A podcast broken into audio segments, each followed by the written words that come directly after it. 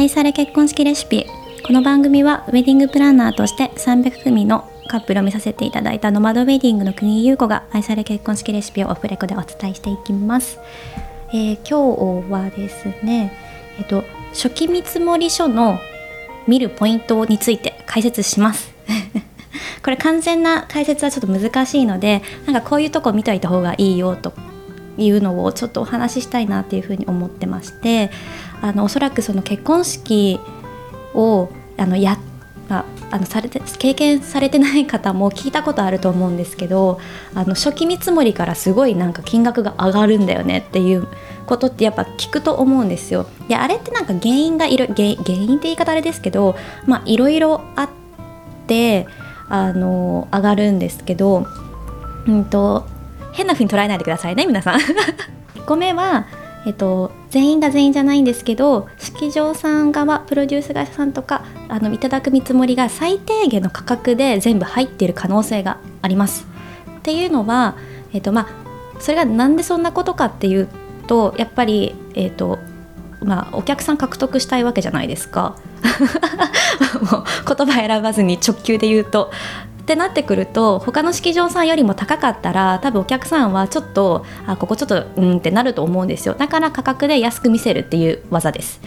その 技で、えーと、最初はあの、まあ、低く低く見積もって契約していただいた後にあれやこれやと気づいたら、まあ、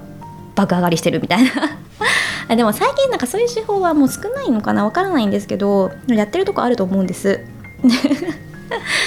でいうのが、まあ、一つの、まあ、原因としてあります。で、まあ、あとは本当にシンプルにあの打ち合わせとか、まあ、具体的に結婚式のことが分かってきたらやりたいことが増えたりとか、まあ、大きいのはその衣装とかカメラとかそういったものをあの、まあ、気づいたらなんかやりたいのがすごい高くなっちゃったっていうパターンです。でそれっていうのは別に、ね、あの自分たちのその希望を叶えるやりたいことをするっていうので全然もう仕方がないことだと思うんですけどなんあそう初期見積もりの見るポイントですよね。まあえっと1個はもう話します1個はあの見積もり作ってもらう時に平均価格で出し平均価格で出してくださいっていうことはお伝えした方がいいと思います。で、えっと、平均価格じゃないと、まあ、そのさっきお伝えしたその最低価格で入れられると思うんですけど例えば最低価格って何だっていうと分かりやすく言うとじゃあ料理のコースコース料理が3つあります。1万1万2000円1万5000円とありますってなってくると1万円の、えーと、コース料理で最初入ってたとするじゃないですかでけど打ち合わせをしていく時になんか料理はこだわりたいから1万5000円のコースにしますってなってくると分かりましたってなったらそしたら5000円かける人数分がもうその時点でバッと上がるじゃないですか。それが総合的に見た時になんかすごい金額上がったんだけどっていう風になってくるんですね。なので平均価格で一応入れてもらえれば1万2000円。まあ、まあ、まあ、っていう感じ。まあそうそんな感じですね。そうなんか平均価格で出してもらう。でその料理だけじゃなくってドレスもそうです。ドレスも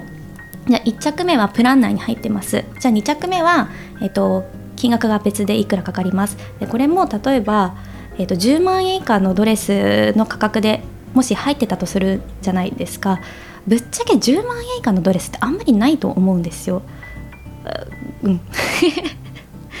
多分そんなに多くはなくって、まあ、もちろんあることはあると思うんですけどじゃあそれが平均かっていうと多分平均って25万円とかするんじゃないかな。まあブランドによるんですけど、まあ、それが平均です。なので平均価格で出してもらうっていうことがすごく大事になってくるんですね。でもう一個その平均価格以外で出してもらうあのあの言った方がいいのはその付帯商品がちゃんとついてるかどうかです。で、まあ、これも分かりやすく言うとじゃあ、えー、とドレス、えー、と2着着ます。でじゃあ2着目を着る時ってなったら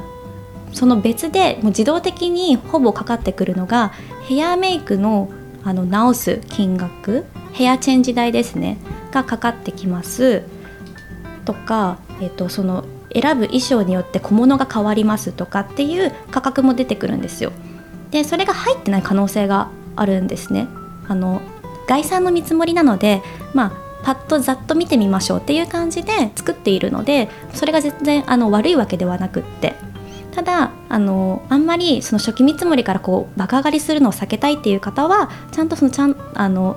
これを頼むことにこれも自動的に入ってくるっていうものをちゃんと確認した方がいいと思います。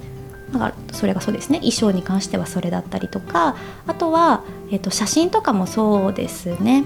写真とかもなんかシンプルな挙式と披露宴の写真がついてます。でプラスになるものってやっぱなんかそのカメラマンの指名料だったりとかアルバムだったりとかそういうのも入ってくると思うのでそういうオプション系でだいたい皆さんがもう入れるものっていうのも初期の段階で入れてもらっちゃった方が分かりやすいんじゃないかなっていうふうに思っています。なのでそのそうですねでそういうのもいろいろ分かんないってなると思うんですけどもうその前は平均で出してくださいっていうふうにもうはっきりお伝えしてください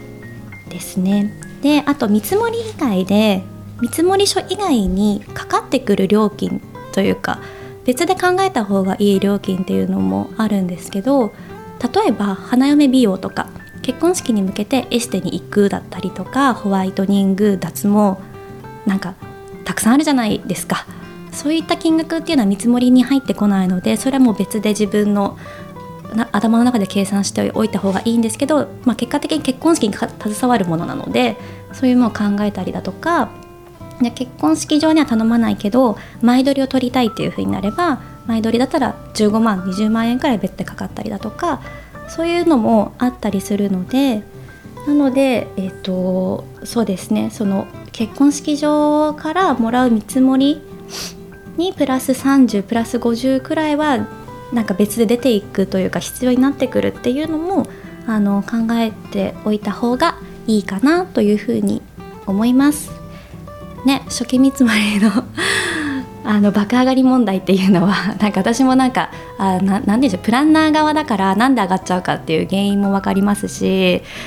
あのお客様側からするといやもう最初からかかるんだったら教えてよっていう気持ちもすごくわかるのでただ、まあ、プランナー側からするとお二人が、